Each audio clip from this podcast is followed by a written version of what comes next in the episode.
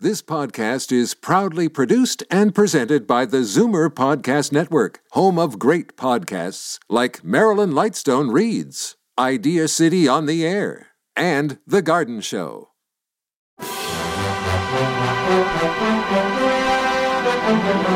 It's Zoomer Radio's Theater of the Mind with Frank Proctor. Open your mind as we fill your head with amazing thrills, chills, and laughs. Theater of the Mind. The best love programs from radio's golden age. Only on Zoomer Radio. Now, here is your master storyteller, Frank Proctor. Well, thank you, and welcome to the show. Now, I've been trying to expand the library of shows to enjoy here on Theater of the Mind, and tonight we're going to start with a show that had its roots in the Campbell Playhouse, 1938 to 41, the successor to Orson Welles' The Mercury Theater of the Air. The show is called Quiet, Please, and it was a radio fantasy and horror program created by Willis Cooper. He's also known for creating Lights Out. Ernest Chappell was the show's announcer and lead actor. Although Chappell had little, if any, acting experience, Cooper imagined him as the star of a new radio program. Cooper's earlier Lights Out was famous for its gruesome stories and sound effects, but for Quiet Please, Cooper would cultivate a subdued, slower paced, and much quieter atmosphere that could still, at its best, match Lights Out for fright and fl- uh, thrills. Well, Chappell had ample experience in radio, but mostly as an announcer. With Quiet Please, Cooper gave Ernest Chappell the chance to act, and the result was a revelation. He proved himself to be versatile in accent and delivery.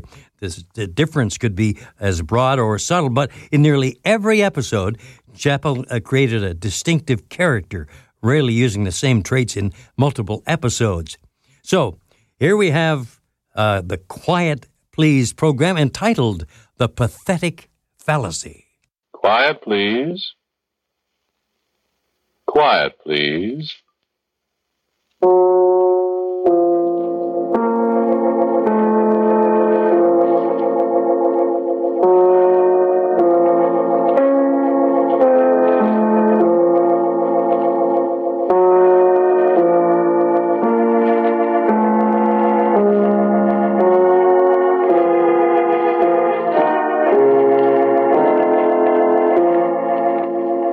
The Mutual Broadcasting System presents Quiet Please, which is written and directed by Willis Cooper and which features Ernest Chappell. Quiet Please for tonight is called The Pathetic Fallacy.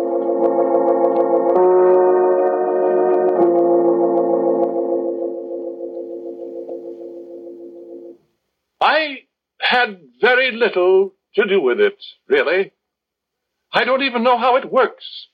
No, I'll take that back. I do know how it works in general, but the details, nobody but the old gentleman knows them. And I sometimes wonder if he does, really. You see, after all, it's merely a differential integrator. Everybody knows what a differential integrator is, of course, but this one is the most complicated and versatile one that's ever been built. What you see here is only the outer shell of the thing. You see, all the walls of this room are covered with banks of jacks and relays and these electronic glow tubes. And up there are sequence analyzers with multiple dine wave selectors. These are the precepts all along here, and the master control is at the desk there in the center. Now, but that's not all. Why, not by a long shot. The actual machine is behind those walls. Three rooms full of tubes and motors and stroboscopes and several thousand miles of wiring and uh, some devices that are not public property yet. The machine took six years to build, and a total of 81 expert technicians were employed continuously during that time. So you can understand that any one man knows very little of the actual construction of this uh, giant mechanical brain. Well, that's just what it is a mechanical electronic brain capable of performing mathematical tasks far beyond the comprehension of the human brain. Now, are there any questions before we proceed?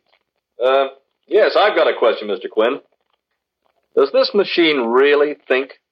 No, Mr. Uh, Burns, Sandy Burns, the Daily News. well, Mr. Burns, you may tell the readers of the Daily News that the machine does not think.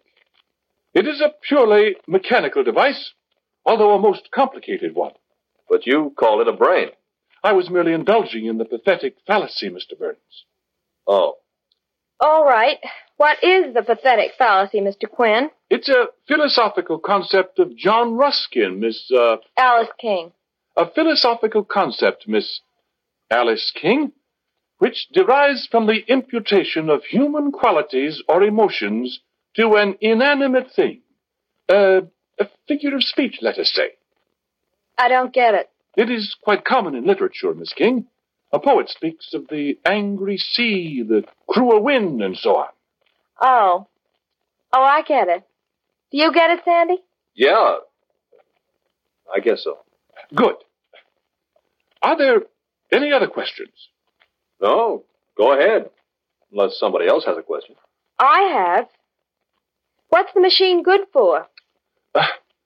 That is not as easy to answer as you might think, Miss Alice King. I think that if I point out that it is capable of solving the most abstruse mathematical equation in an amazingly short time, you may have an idea of its value to science and industry. How fast? Uh, What? How fast does it work? Well, here is an example in this folder. this solution covers 36 pages. The machine produced this solution in, uh, uh, let me look, 16 minutes. That is pretty fast. Exceptionally fast when one considers that without the machine, it would take 20 expert mathematicians working together for something like 10 years to arrive at the same solution. So, you see, Oh. Well, um, I've got one more question, Mr. Quinn, if you don't mind. go right ahead. How do you know this answer's right? What? Why, of course it's right. Sure, but how do you know? Why, I, why, that question has never come up before. Yes, but if this machine is such a dinger as you say it is, oughtn't you to be sure that it adds things up right? Oh, it does. Oh, it does, I assure you. Uh, This answer to the problem you've got there. How do you know it's right until 20 mathematicians work 10 years to do it over again? Why, that's ridiculous. It isn't ridiculous. I'll tell you what's ridiculous to me, Mr. Quinn, just the same as it is to Alice. I think it's absurd for a bunch of great, big, high powered scientists building a gadget like this and then taking its word for everything without question. I'm, I'm afraid you haven't the proper scientific approach, Mr. Burns. Oh, that's right, I haven't. But listen here. Suppose you've got a great big scientific formula, or whatever you call it, and let's say a big bridge or something depends on some kind of calculation that takes 20 minutes to do. Yes? Well, what if the machine made an error of just one number? Wouldn't that error be multiplied a million times and the whole. You see, Mr. Burns, I said you didn't have the scientific approach. We took that very fact into consideration, and the operation of the machine has been checked at every stage. How? by starting with the simplest possible mathematical problems. Now, if you just move a little closer, I'll demonstrate. We will progress from a simple 2 plus 2 on through the multiplication of seven or eight digit numbers, through raising a number to a three digit power, through algebra. Go on, let's see. Very well. 2 plus 2 is our first problem, which will be solved electronically in one millionth of a second. Now, the problem is set up here.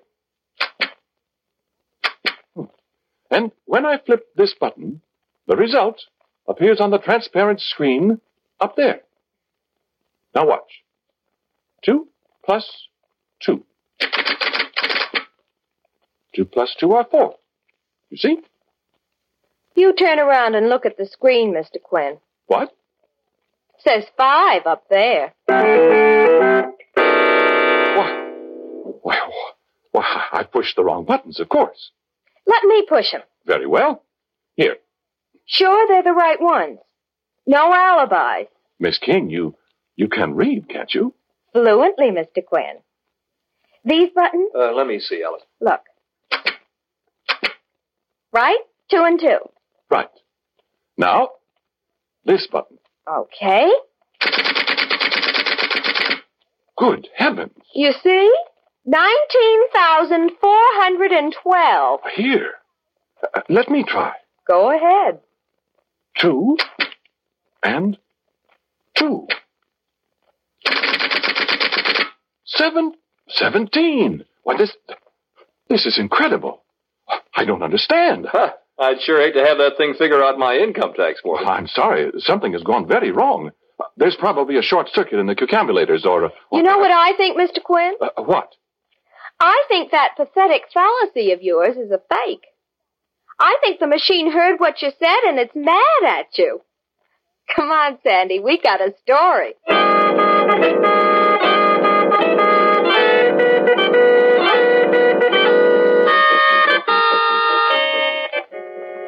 Yes, they they certainly did have a story. And they plastered it all over the front pages of their paper for three days. The old gentleman had me on the carpet. And for a scientist, he has an extraordinary vocabulary. He must have been a plumber or a mule skinner in his youth. I couldn't explain what was wrong with the machine. How could I? I only knew one part of it the cucambulators that operate from the master control panel. Of course, I thought that's where the trouble was. So the old gentleman told me to tear them all out and inspect them, make replacements and all that. He seemed to blame the whole thing on me. He's so unreasonable. Well, there are 144 cucambulators, all the rotary self-retracting type, with foraminiferous tubes, and they weigh 60 pounds apiece. Well, Newspapers all over the country were laughing at us. They had funny jokes about the machine on six radio programs in one night. And we had to do something quick. If I'd only not made that statement about the, the pathetic fallacy. The way that girl took that up and made me look like a first class fool. I could have choked her. So I started to work. They shut down the lab, but people kept storming at the gates to see the machine that got mad at people. And there I am, up to here in grease and wires and electronic gadgets. And I've been over every single one of the 144 cucambulators, and there's not a thing wrong with one of them. Not one single thing. But the machine won't work. Well, it just sits there. I've got just one more thing to do before I give up. And of course, when I give up, I'm through. Well, the old man made that amply clear. I'll be out of a job that fast and try and get another. I'll have to change my name and go somewhere and find a job as a, a dishwasher or a sailor or something. And I've spent 27 years in this profession. All of it thrown out the window because of a stubborn collection of wheels and tubes and wires and relays and uh, whatever else there is. I hope you're happy about that, machine.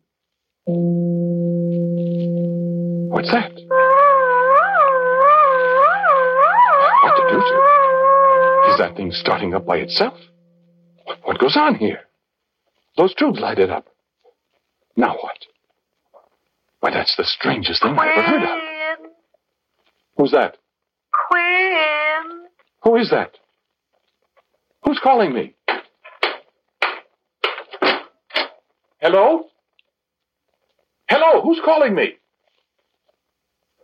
I must be hearing things. I'm losing my mind. Quinn, Who's calling me? Quinn. Two plus two, four. What? Two plus two, four. Who is that, I say? Four, four, four, four. Why, it's the machine. It's talking back to me.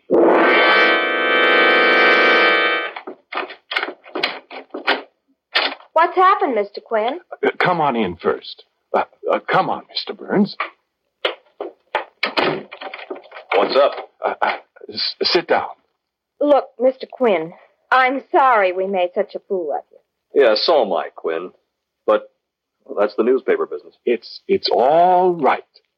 What'd you want to tell us? Well, I I hardly know what to say now that you're here. Is the machine fixed? Have you got a statement or something for us?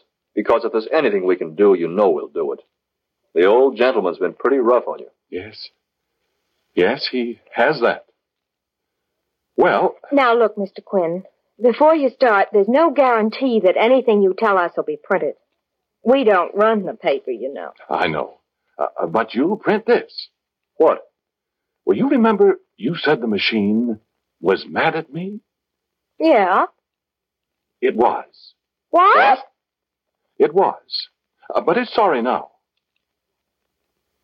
You mind saying that again, Mr. Quinn? Well, I said it's sorry now. Wait a minute. Oh, What do you mean by that? Uh, well, I'll show you. Uh, listen. Machine. Machine.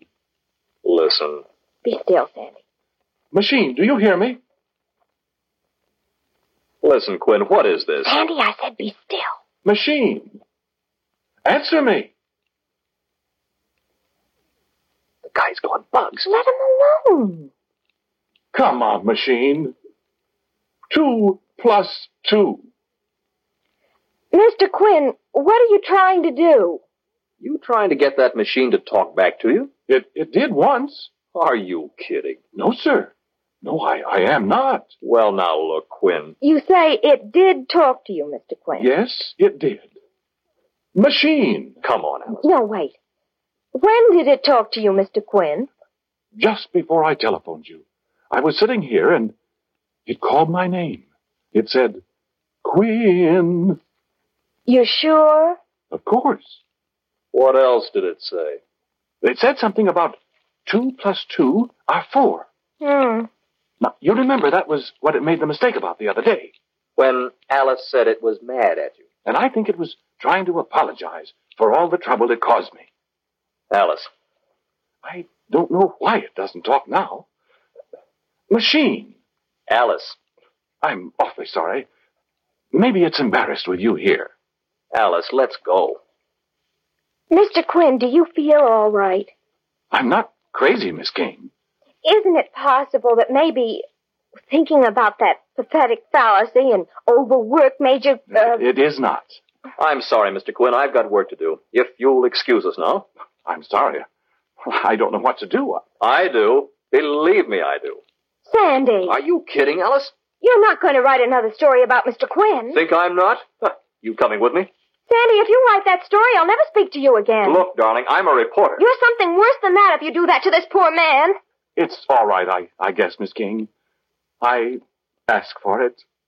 Mean you admit you cooked up a story for us? I didn't cook up anything. The machine talked to me. Okay, so long, Quinn. You coming, Alice? I am not. And if you turn in a story that harms Mr. Quinn any more, Oh, stop it. Well, I. I suppose I might as well go get my hat and coat. I'm terribly sorry, Mr. Quinn. Yes, I am too. Uh, do you want to tell me what really happened? I told you, Miss King. I was sitting here and I was talking to myself. And I was talking kind of uh, to the machine, I suppose. I was feeling sorry for myself. Out of a job, never be able to get another job again because I've been disgraced. and- By a couple of newspaper people who thought more of a silly story than of a man's whole career. Oh, it, it's not your fault, uh, uh, really. I suppose I'd have done the same thing if I were a newspaper man. I don't know what to say. There isn't anything to say, Miss King. If I can stop Sandy from writing another story, you... It doesn't make any difference. Mr. Quinn, couldn't it have been a. I mean, uh, couldn't you have fallen asleep and dreamed you heard the machine talking? I'm I'm sure I didn't. Well, do you have any scientific explanation for it? No. No, I haven't any scientific explanation. The only explanation I have is that maybe we did create something intelligent out of wires and tubes and, and things. That maybe it does think. You said that was the pathetic fallacy. I'm not sure it's a fallacy, my dear. Well, goodbye. I'm sorry to have troubled you. Isn't there anything I can do? There isn't anything anyone can do. I'm. I'm just very disappointed. That's all. Goodbye. I. Goodbye, Mr. Quinn.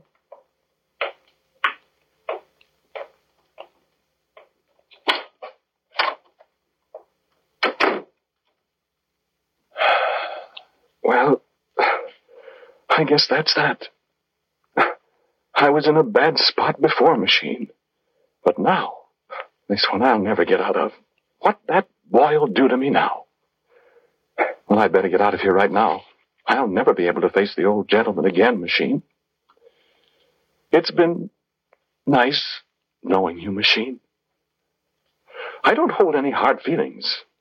Honestly, I don't. You know, if anybody heard me talking like this to a, a mechanical monstrosity like you, they'd say I'd gone soft in the head. Do you know that? And I wonder if maybe I haven't, by gum. Well, maybe I can get a job as a street sweeper in Omaha or someplace.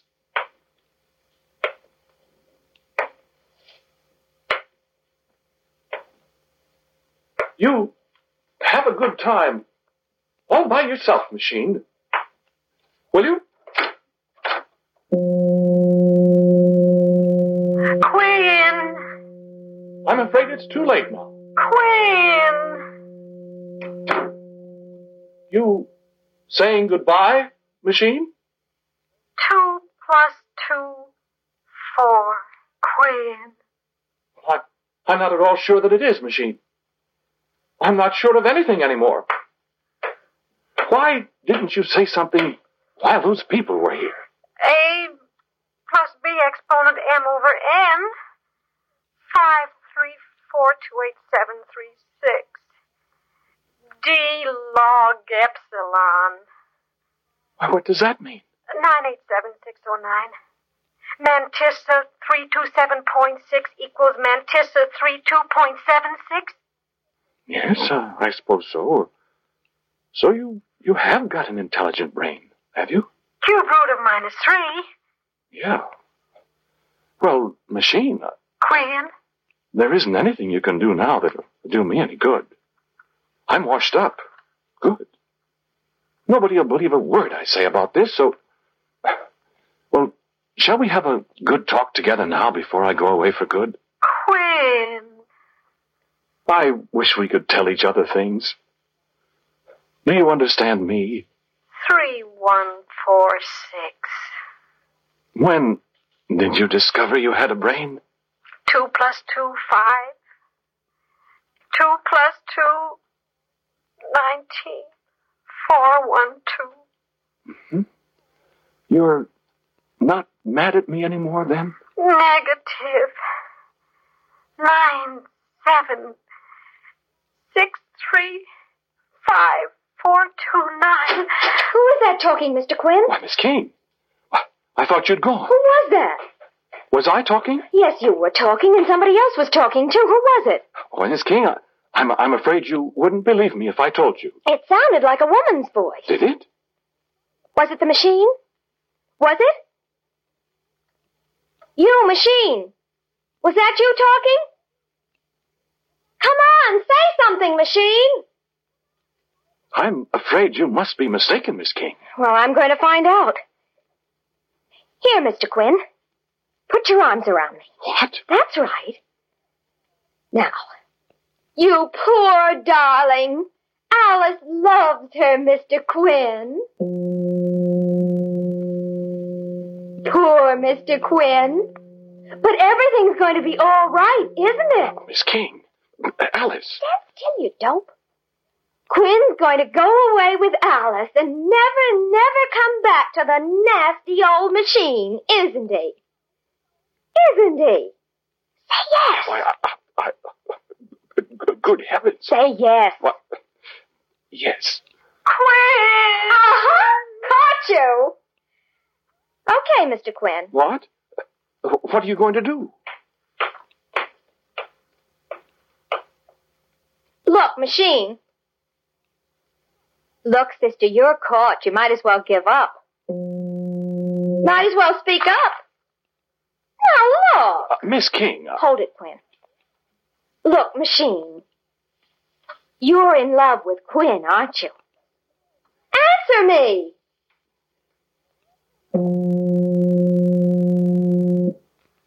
Pi r squared. I knew it! I knew it! D equals square root of b squared plus h squared. All right, I won't if you'll do what I tell you to. Otherwise, I'm going to take him away from you. Negative. Will you do as I say? Million, trillion, quadrillion, quintillion. What did you say, Mr. Quinn? I said, do you understand what she, uh, uh, uh, uh, she's saying? Why, of course. We girls understand each other, don't we? Affirmative. Uh, But what are you? What? Just let us alone for a minute, will you? Well, yes, but You go over there and sit in the corner. what? Go on. Well, what else can I do? That's right. Now, Machine, you'll promise. If I let Quinn stay here with you, you promise you'll never give any wrong answers again. Ordinate and abscissa. All right. You promise you'll never say another word to anybody. Quiz. Well, all right, to Quinn. But only when you and he are absolutely alone. Do you understand? Pi. You promise. Affirmative, affirmative. Because you know what I'll do if I ever hear of you breaking your promise. Affirmative. What? Eight seven six nine eight eight seven point seven six five. That's right. I'll take him away so fast it'll make your your cucambulator swim. Mean. Extreme. Well, I'm not kidding. You and I have got him in enough trouble now, so you see that you're a good girl. A squared plus 2AB plus B squared. All right, then it's a deal. Okay, Mr. Quinn. Uh, cosine tangent AB. Huh? Oh, wait a minute, Mr. Quinn. What's the matter? Just a minute. She wants to ask me something. What is it, sister? Uh, 2654 366. Anti-logarithm X plus Y. Oh. I love you. I love you. That's right. I love you. Oh, 3937. You're welcome, sister. Now don't forget. Okay, Mr. Quinn, What? come here. What? Everything's going to be all right, Mr. Quinn. The story in the paper tomorrow is about how you single-handed fixed the machine, and it's never going to make any mistakes again. But I. Uh, but how did? I've got to go now, Mr. Quinn. The machine's got something to say to you, and maybe she'd be embarrassed if I'm here. But wait. Well, I don't understand. Goodbye. And don't monkey around with that pathetic fallacy anymore, Mr. Quinn. I might not be around to give you a hand. Well, but I. Uh, did you have something to say to me, machine? Queen, I love you. What? Why, my dear? Oh, oh, the square of the hypotenuse of a right angled triangle is equal to the sum of the squares of the other two sides. Queen.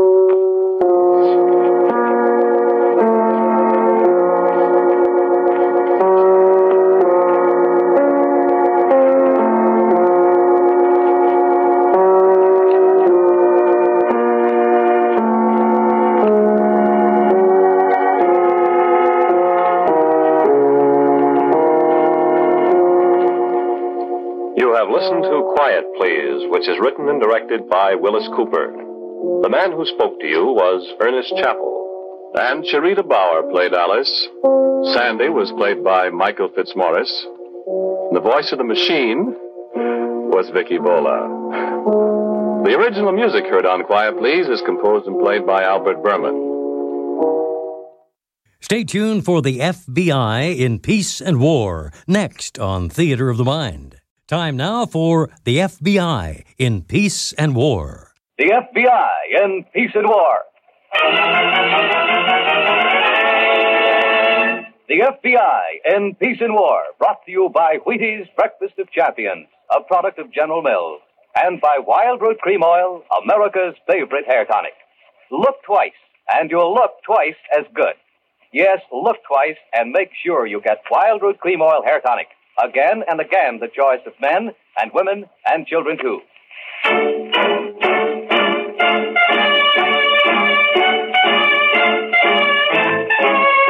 Now for the transcribed, another great story based on Frederick L. Collins' copyrighted book, The FBI in Peace and War. Drama, thrills, action. Tonight's story, Unfinished Business.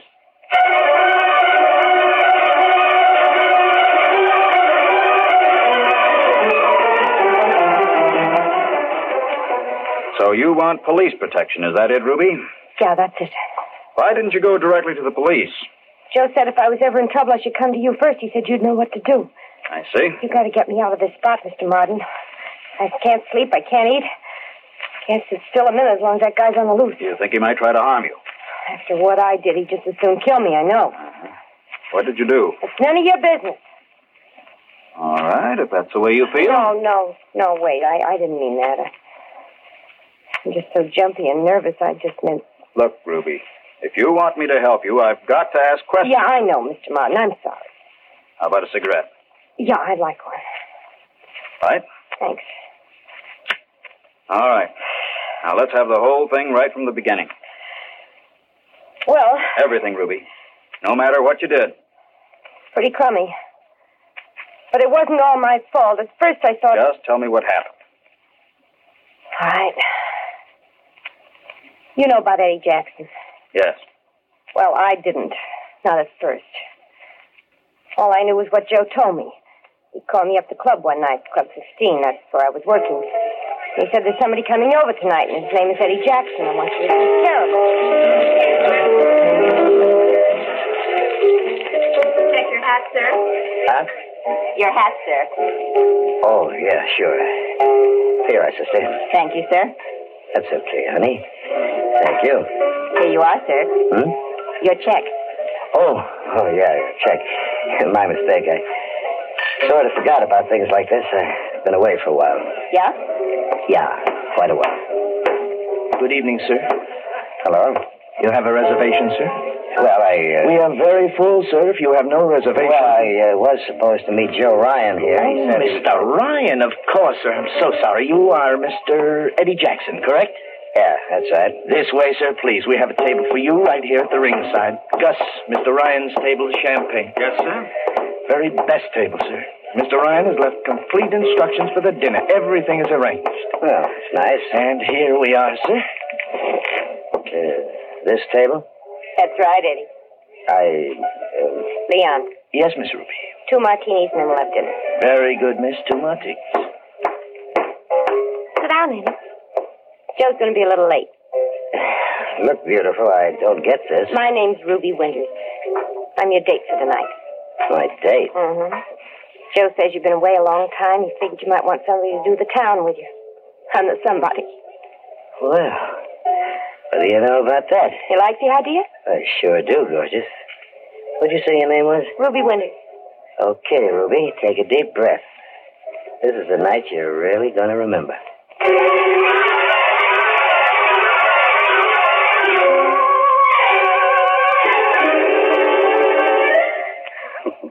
He was right, huh? Well, if I don't remember last night, my feet will, believe me. He hit every spot in town. Eh. And out of it. He even hired a cab to go gambling in Jersey. What did he say about me not showing up? Listen, after the third drink, he didn't even know you were living. did he know you were living? Well, he didn't act like it was repulsive. That's what I thought. Joe, when are you going to let me in on this deal? In a minute, baby. He really gave you a whirl, huh? You'd think the guy hadn't seen a night spot in 50 years. Where's he been, Africa? No, Atlanta. Just got out of the federal pen. What? Yeah, he was serving six years for armed robbery. Well, you certainly got your nerve teaming me up with a jailbird. Now, relax. Relax? You telling me he was a business partner, telling me to give him the lovey-dovey routine. Ruby, there's a hundred thousand bucks in this. What? One hundred G's, cash, folding money. He's got it, and I want it. Eddie? That little guy, he's got. Yeah, that little guy. He's got. Where would he get a hundred thousand dollars? I gave it to him. Huh? Six years ago, I gave him a hundred thousand bucks cash to take the rap from me on a bank job. Joe, you're kidding. I wish I was. Well, you never told me. Just Before I met you, me and the boys stuck up the Farmington National Bank.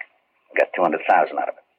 Cops caught up with me, so I paid Eddie to sign a confession that he did it. He served your term. Yeah, six years, less six months good behavior. You paid in advance? Sure, that was the deal. He's got every dime of that dough sorted away someplace. Where? That's what you've got to find out. Oh, I see. Won't be hard for a girl with your talents. Thanks. And look, what belongs to me belongs to you. One hundred thousand for the two of us. What do you say, Ruby? What do you think I say? Okay, baby. Go to work on it.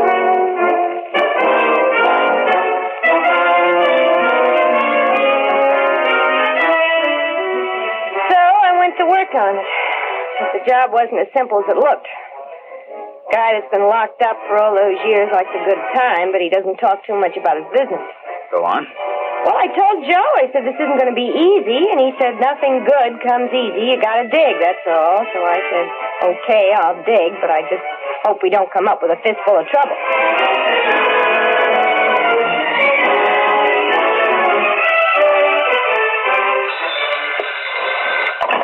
Federal Bureau of Investigation, Mr. Shepard's desk. Yes, he is. Just a moment, please. Morning, Miss Hill. Oh, good morning, Mr. Bailey. How was the trip? Not bad, thanks. Did you see any shows in New York? No, nose to the grindstone every time. I'll just bet. so it's the truth, so help me. Mr. Shepard in? Mm-hmm, waiting for you. Asked me twice if you'd called. Good, that means something interesting's happened. See you later, Miss Hill. Yes, sir. See you later. Okay, I'm here. Let's get to work. Well, at least take your coat off. All right, but Miss Hill said you were asking for me. You heard from Florida? Uh huh. Well, come on, come on. Uh-huh. I will, but just briefly, how did you and the New York office make out? Briefly, we got no place. No? We tailed Eddie Jackson in eight hour shifts for six days.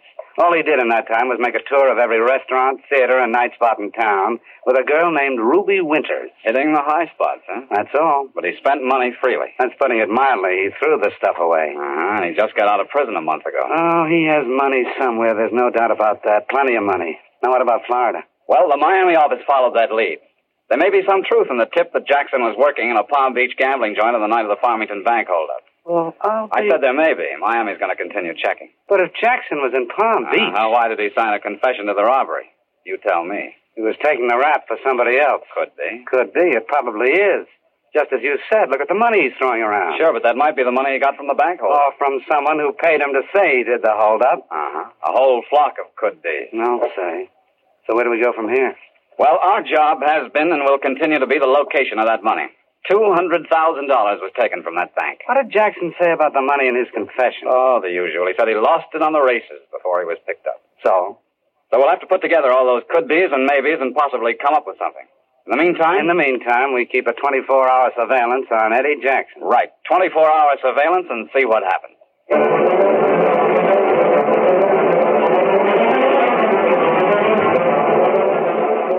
Memorandum for Shepard, please. Yes, Mr. Bailey. January 4th, subject went to theater with same woman.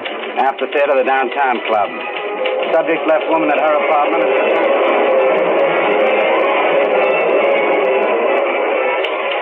January 6th, subject spent afternoon shopping with same woman. Checkup with stores shows over $700 spent on clothes and jewelry.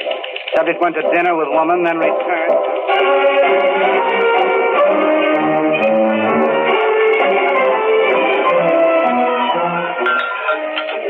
Yeah, here's looking at you, Ruby. Same to you, Eddie.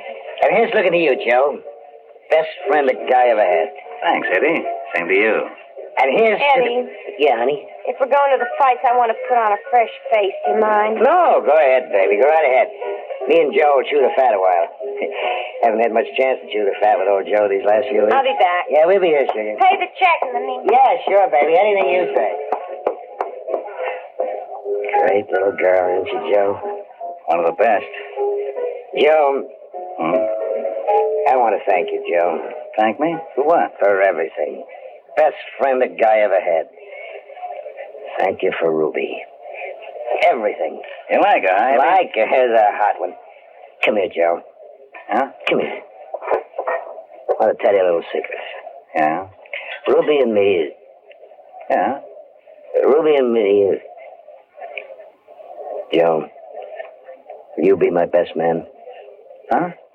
I haven't asked her yet, Joe, but if she says yes, will you be my best man? You going to ask Ruby to marry you? Sure. What's the matter with that? Nothing, Eddie. Nothing at all. You think it's a bad idea? Of course not, Eddie. I think it's the best idea I ever heard. You think. You think she'll take me, huh? You bet I do, Eddie. If I know Ruby, she'll take you.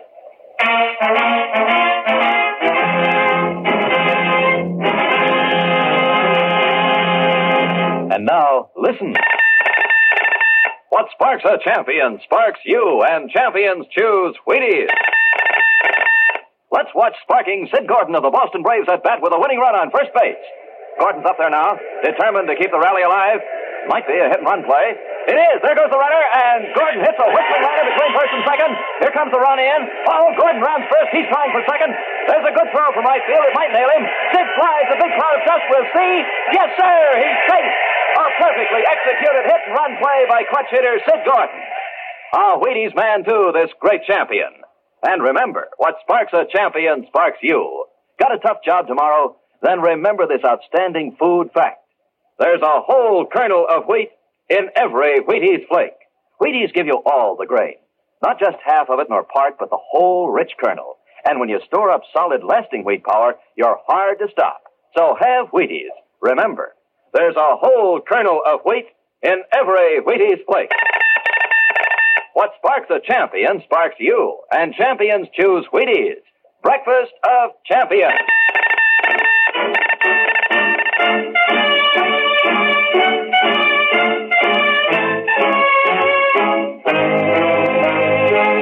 And now back to the FBI in Peace and War, and tonight's story, Unfinished Business.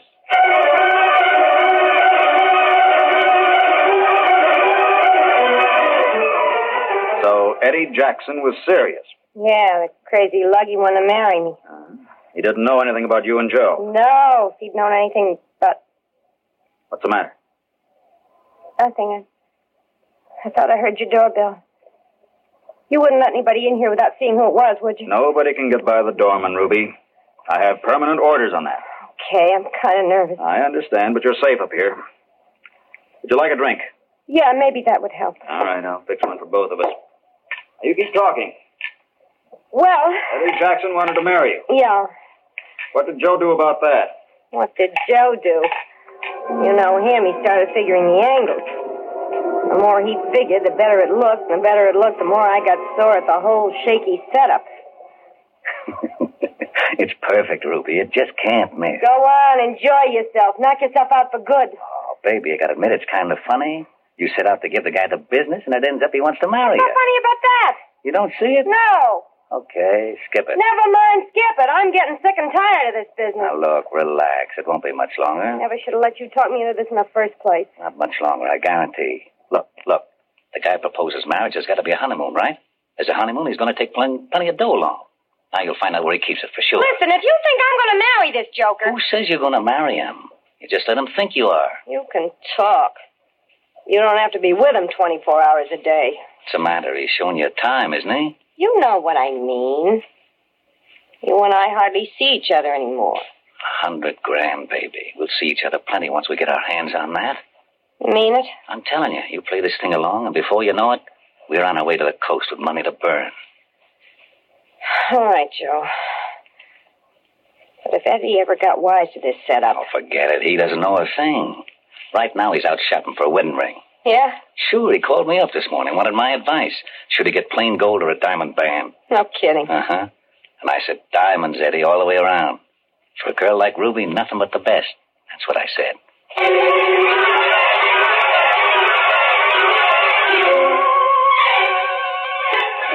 Nothing but the best, Eddie. That's what you said. That's what I got.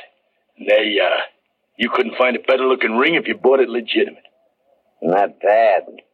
Not bad at all, Shorty. Classy, huh? Yeah, real nice. Isn't hot, is it? Hot? Hey, what kind of business you think I run? No offense, just checking. You know I wouldn't sell you anything hard, Eddie. An old pal like you. Honest, I'm, I'm losing money at a thousand. I said it, Daggett. Losing money. I, I really hate to give it up. oh, she's a very lucky girl. Mm-mm, Shorty. I'm a very lucky guy. Well, either way, it's a thousand bucks cash. Can I have it for you right here? And uh, an extra five for the Fifth Avenue box. Uh-huh. Hey, incidentally, uh, who is the lucky girl? You didn't tell me. Prettiest in town. Yeah. Mm-hmm. Ruby Winters.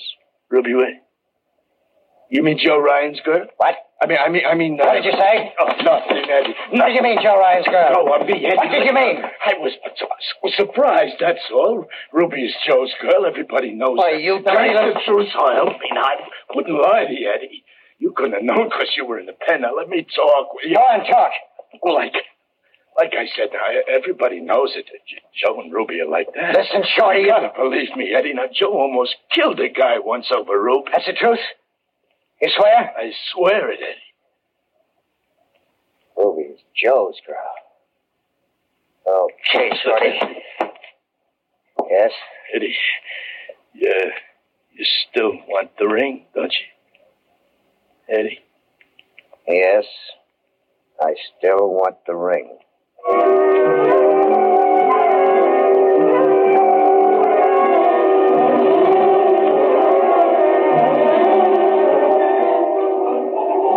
Then he called me up and said he had a surprise he wanted to show me. I knew he had the ring. The surprise I didn't know was that somebody else was interested in that ring besides me and Joe and Eddie.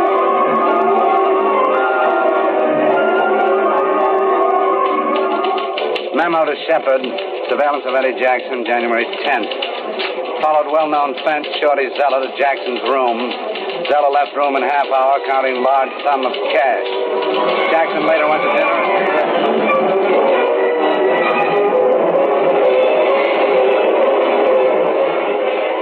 Hello, Shep. You wanted to see me? Yes, Frank, sit down.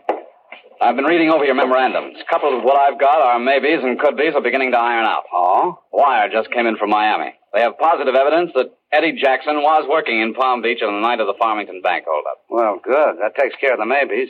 What about the rest? Why did Jackson sign a confession of the robbery when he couldn't possibly have done it? Right. Well, we know for sure now that the money he's been throwing around can't be money from the holdup. So it must be Money from someone who paid him to confess. Exactly. So we swing into action, pick up Jackson, get a brand new confession out of him. Not yet. There's one more could be I'm particularly interested in. Yeah? Look at your memos.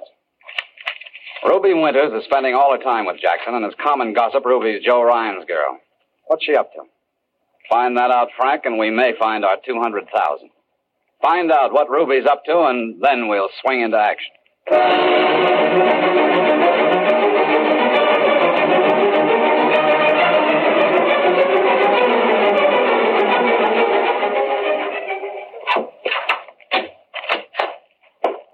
There you are, uh, darling. Thanks, Eddie. You're coming in, aren't you? Well, it's pretty late. We got a big day tomorrow. Just walk me upstairs. Big day is right. Whoever thought when we met that first night you and me'd be getting married? Nobody. Least of all me. Yeah? Sure. I couldn't imagine a pretty thing like you not being all tied up. Oh, go on. No, I mean it. I was sure you were maybe even Joe's girl or something. Joe's girl. That's a good one. Yeah. That was crazy, wasn't it? I'll say. Sure you won't come in for a nightcap? Oh, not tonight, Ruby. Give me a rain check, huh? Oh, lifetime of rain checks, Eddie. Starting first thing in the morning. You'll be all packed and ready to go. Will I? You uh, don't want to back out now, do you? Before it's too late. Some chance. Do you? No. This is one thing I really want to go through with. You won't be sorry. I don't think I will. Hey, Ruby. See you in the morning. Gonna kiss me goodnight? Oh, sure. Sure I am. Mm.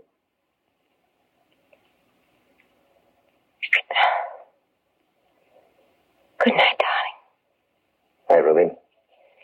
Get a good sleep. Don't worry, I will. Night, Eddie.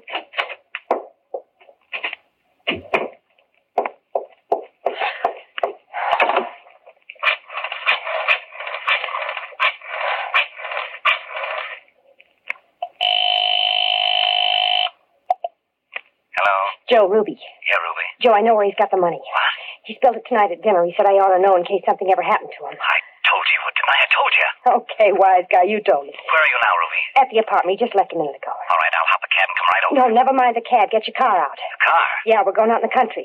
About 80 miles north of here on Route 17. You don't mean he's got the deal out at the farm. That's where it is, Joe. I'll get the car. Meet me downstairs in ten minutes.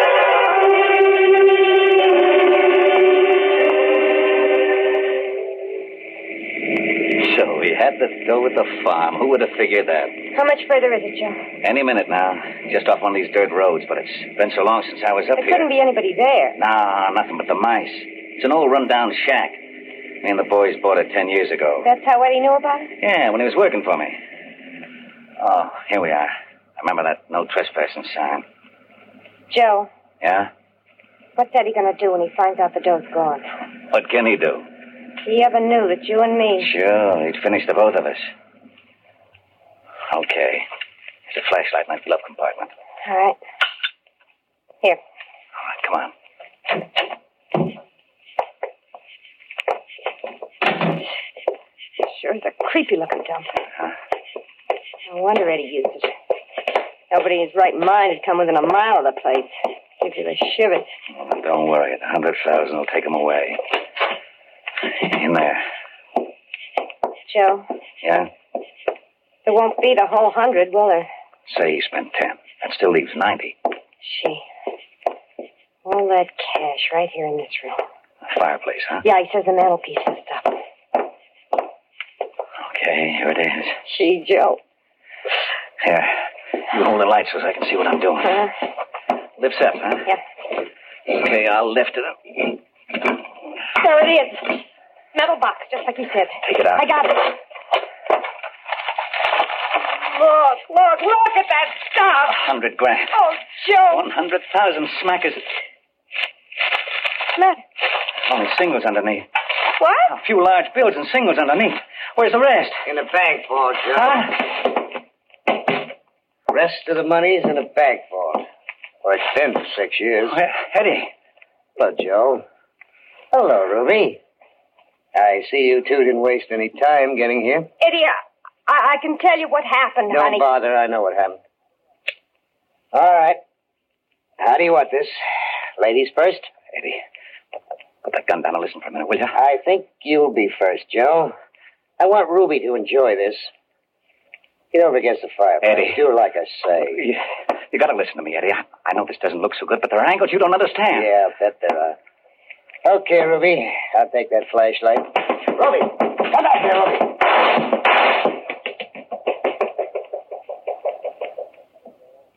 Okay. Let her go. Her turn will come later. Joe? All right, Joe. Go ahead and make your run. You'll never get out of this room alive. Go ahead, Joe. Try it.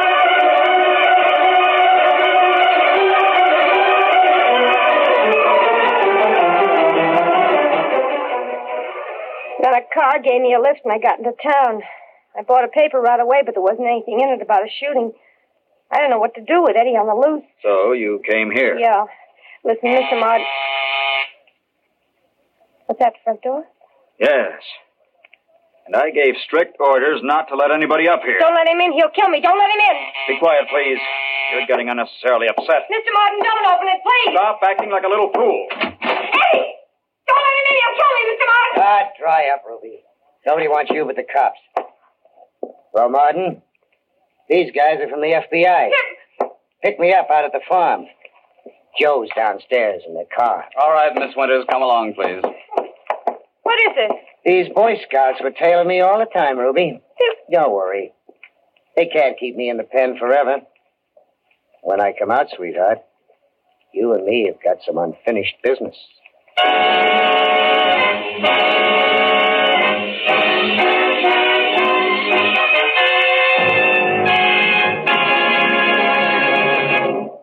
Confronted with the FBI evidence on the Farmington bank robbery, Eddie Jackson revealed the details of his pact with Joe Ryan and surrendered his share of the stolen money. Ryan was tried and sentenced to 15 years for the robbery, Jackson to six as an accessory after the fact. No charge could be lodged against Ruby Winters. But when Eddie Jackson's term is up, we have an idea that Miss Winters won't be around for that unfinished business.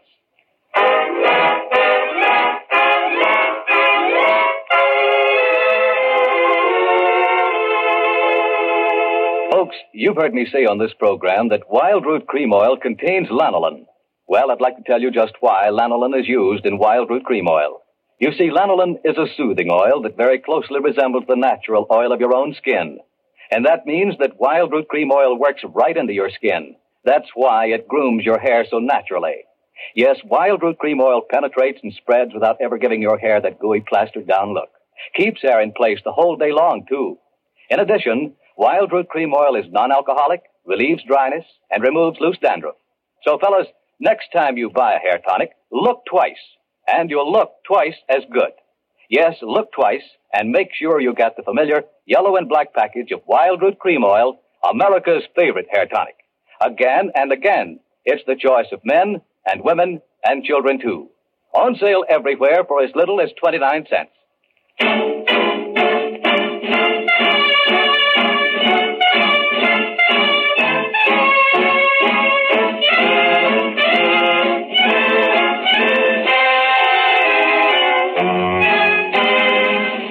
All names and characters used in this partly transcribed program are fictitious. Any similarity to persons living or dead is purely coincidental. This program is based on Frederick L. Collins' copyrighted book, The FBI in Peace and War, and is not an official program of the FBI. In tonight's story, Ed Begley played the part of Joe Ryan, Elspeth Eric was Ruby Winters, and Frank Reddick was Eddie Jackson. The radio dramatizations for the FBI in Peace and War are written by Louis Pelletier and Jack Fink. These programs are produced and directed by Betty Mandeville. And now, this is Hugh Holder saying good night. Thank you for listening. Tomorrow night is Six Shooter, starring James Stewart, followed by The Lives of Harry Lime. Thanks to Joel Schoenwell and Paul Stringer for technical support. The executive producer for Theater of the Mind is Moses Neimer. I'm Frank Proctor. Have a great night. This podcast is proudly produced and presented by the Zoomer Podcast Network, home of great podcasts like Marilyn Lightstone Reads, Idea City on the Air, and The Garden Show.